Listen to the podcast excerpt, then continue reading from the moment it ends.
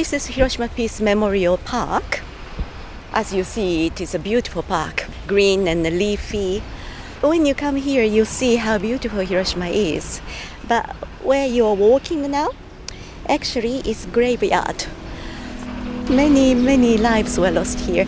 Some people say 3,000, just within this small section, or 4,000. We don't know exactly how many. And many of them, of course, could not be recovered because everything was burned down. And uh, around here, which is only 100 meters from the, the hypocenter of the atomic bomb, bones were crushed like powder. So they were scattered. And when the uh, city of Hiroshima decided to reconstruct this place, about 70 centimeter or one meters of uh, soil were brought from the mountains around here to cover absolutely everything, including remnants of houses and some shadows of dead people. Hmm. So this is a graveyard for many people from Hiroshima. A somber start to the podcast today. When atomic bombs were dropped on Hiroshima in 1945, it led a few months later to the surrender of Japan effectively ending World War II. There were up to 150,000 casualties of the atomic blast, and the magnitude of the devastation has changed how the Japanese view war and how Hiroshima sees itself today. Welcome to Asia Rising, a podcast from La Trobe Asia, and I'm being shown around the Peace Gardens in Hiroshima by Associate Professor Luli van der Does, Director of the Centre for Peace at Hiroshima University. It was Monday, quarter past eight, on the 6th of August 1945. The world's first nuclear weapon uh, was exploded around 600 meters above the Shima hospital just there, causing unprecedented damage to the city of Hiroshima, killing at least, they say, ooh, 100,000 or more. We don't know exactly how many lives were lost. Uh, around this very small section, at least 3,000 or 4,000 people are killed almost instantly. And within the two kilometers of the radius uh, from the hypocenter, okay, about 90% of people died as well. At least by the end of that year, on the 31st of December, 140,000 people died. Uh, the heat was, according to the records, around 4,000 uh, Celsius in the core. That means that if you were standing here, you would be instantly covered with high degrees of burns. And if you were around at 1.5 kilometers away from uh, the hypocenter, uh, you would still be totally burned to the extent that your skin will shrivel and that would be completely peeled off. Uh, your eyes, if you looked at towards the explosion, would be instantly blinded as well. Hiroshima was uh, uh, quite a vibrant city at the time. And this area, especially, was the city center, uh, covered with houses and, and many, many people uh, just about to go to their offices and starting their small businesses. So the quarter past eight uh, was just when people were starting their day's business. And that's why so many people outside and were directly exposed to the heat and blast. The blast was also absolutely devastating. About 90% of the wooden houses around this area were totally um, demolished uh, instantly too. And many people were trapped under the rubble of the building and they were unable to escape. And fire ensued many people actually burnt alive in the fire. So, the, the atomic bomb, uh, it just wasn't the initial aftermath that the survivors needed to live with. This has been something that has continued uh, with their with their lives, not just the memory of it, but health problems as well. and with the next generation, the subsequent generation, and I'm sure that people who are from Hiroshima today, this is part of their civic memory, part of their identity. Can you talk about that concept and how much of a tragedy like this can mould how a city is now and the people that live in it? This area was absolutely the land of death. Nothing. There was absolutely nothing except for well, rubbles and dead bodies. Many survivors who try to look for their family members in the aftermath would be walking here, but not making fast progress because you have to step over the bodies. Mm. For them, uh, nothing would grow for the next 70 or 75 years. Right. Yeah. Right. And so people had a choice whether to stay here or move away. But many people, for some reasons, decided to stay. Do you know why? Because this is their home. Yes, it's their home. Home in a way that their family members might be still here. Okay? Hmm. If you come here, this is a atomic bomb gravestone. And you see, please come with me. You are about 70 centimeters below or the, the, ground level, level, ground yeah, level, yeah, yes. And this is more of the original height. The power of the atomic bombing. So if you are just a human being like you and I, uh, you have no way to hide anywhere. You would be just crushed underneath. This is a list of the names Okay. that we are still trying to find. Okay? So that's the kind of uh, memories that they are still living with. Um, so when you say identity of Hiroshima, that's really um, many layered. Hiroshima as the city of peace, that is a constructed identity which we subscribe to. Reasons of calling Hiroshima as peace city is of course people wanted peace. That kind of concept, the only concept that you can rely on when you had lost everything. When you your body is damaged, when you had lost your family, your house, everything, I suppose you have to make a choice. Do you have a will to survive? Or do you have the will to die? Hmm. Okay? People who decided to choose for the will to survive needed something that will pick you up. Even if I'm hungry, even if I'm entirely alone, I have something the concept of peace. Now that the war seems to have ended and a new era will come. So, the idea of peace for those people who survived the bomb is quite different from the kind of peace that is advertised.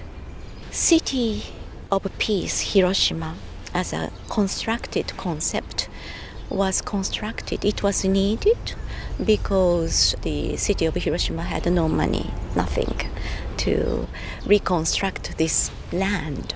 So, under the uh, Allies' occupation, it was important for them to create a new image, new purpose for which they will be able to receive uh, financial, social, and physical uh, assistance.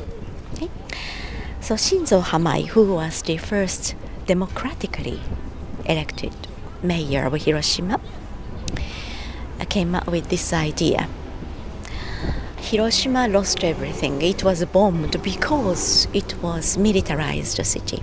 And now that allies are here to demilitarize and democratize the land of Japan, why can't Hiroshima be the first? So by naming it as a city of peace, okay, by making the peace as the aim, that's the goal to achieve, they were able to convince the GHQ to assist them to start rebuilding the reconstruction of this city. Okay? So, in that sense, city of peace, Hiroshima, is associated strongly with the idea of reconstruction, okay? making it vibrant, making it beautiful, making it attractive, Mm. like what you see now. So that's one layer of peace. Another layer of peace, as the identity of people who live here, is it's a memorial place. But it's not memory of the dead only.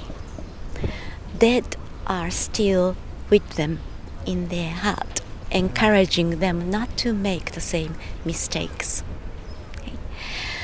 Now, this word mistake is a very controversial one.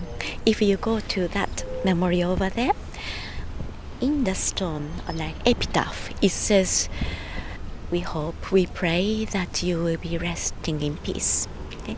as mistakes will never be repeated. Nowadays, most uh, survivors think that mistakes can be of any human being.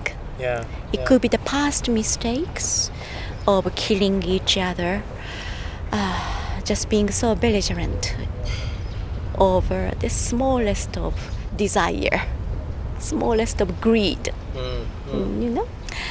But the epitaph is promising to the dead as well as to the future generations that we will do our best to pass down the memories of Hiroshima and Nagasaki as well, so that nuclear weapons will never be used against any lives.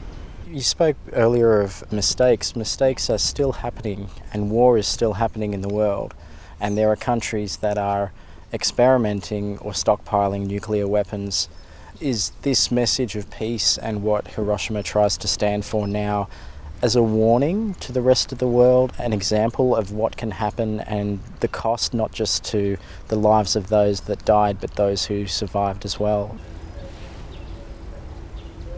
Yeah, I mean, at 78 years, there are babies who were conceived around that time who are born with irreversible physical problems with anencephaly, meaning that they're born with small heads, okay, born with all sorts of physical problems.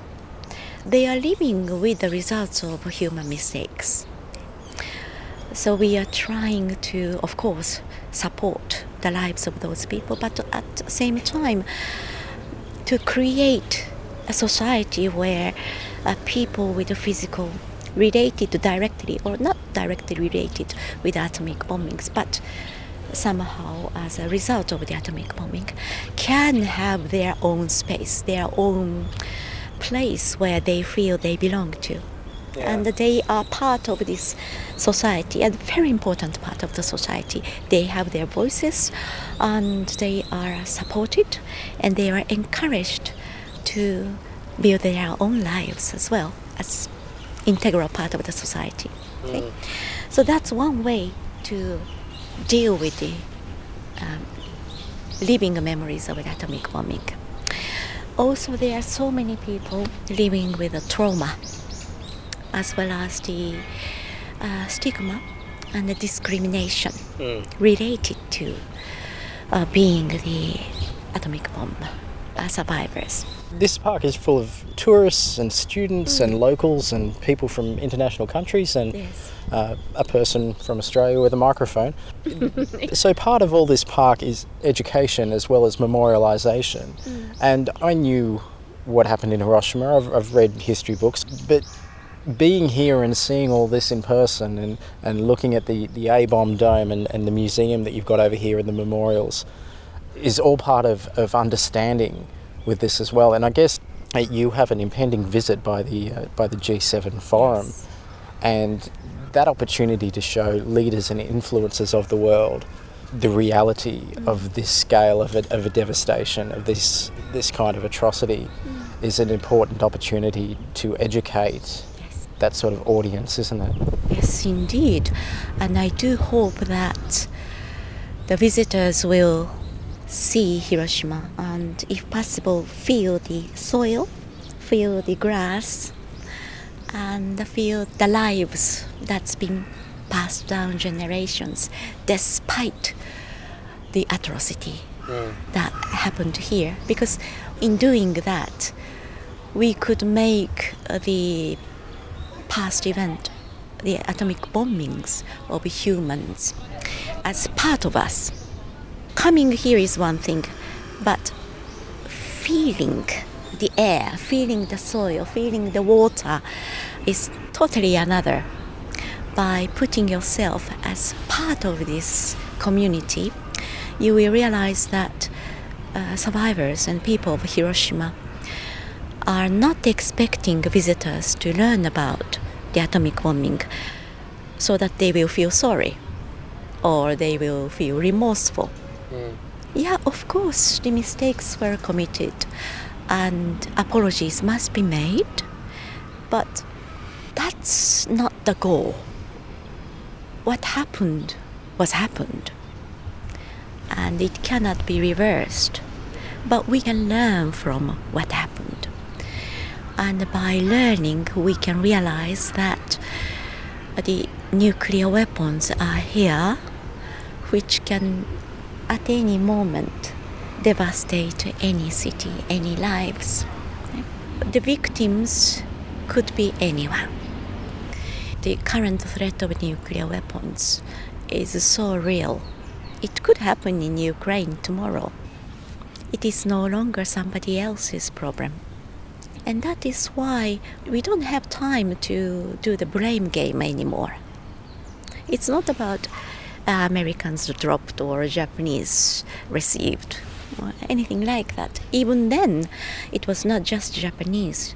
So, atomic bomb atrocity makes anyone the victim. The teaching and the research that you do. Mm is preserving the memory of these sorts of places and the message, the warning that these places can send as well, part of why you research and teach peace? Facts of the atomic bombing has been recorded extensively and it's been preserved in many ways.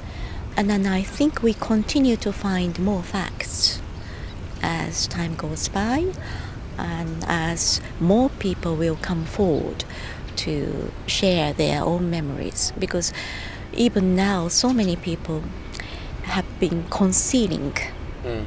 that they were atomic bomb survivors out of respect for the dead or out of fear of discrimination against them. Okay? So there are facts, but also there are memories that I think are very important to be preserved not just preserving, but also continue to uh, give life to the memories so that memories will always stay as lived memories. Somebody else's legacies and somebody else's way of passing down uh, lives to the next generations. My research covers both the sides, records, history, as well as memories. And that's why I would like to establish memory studies as an academic discipline. People's memories, which are so fragile and fallible, but also the vehicle of lives, something most powerful if it is passed down, which can also drive people, shall I say, mobilize people uh, to create peaceful society. History are very important. All sorts of histories convey the facts of what happened in the past. But at the same time, histories can simplify the events. They will try to strive for a consensus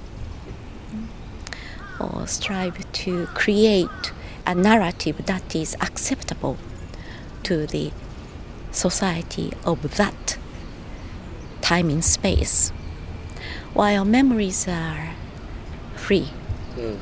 they can be constrained by the personal preferences, but memories can also create a free space where people with different and conflicting histories can come together and try to find a mutually livable, acceptable, mutually shareable space.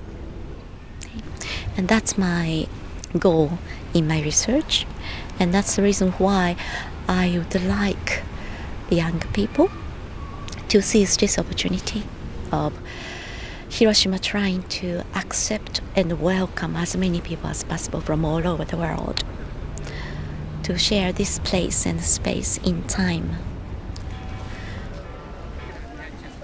That was Associate Professor Luli van der Does, Director of the Centre for Peace at Hiroshima University, and you have been listening to Asia Rising. If you like this podcast, please subscribe or tell a friend.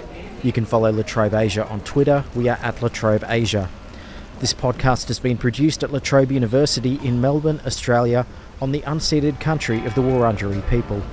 I'm Matt Smith, and thanks for listening.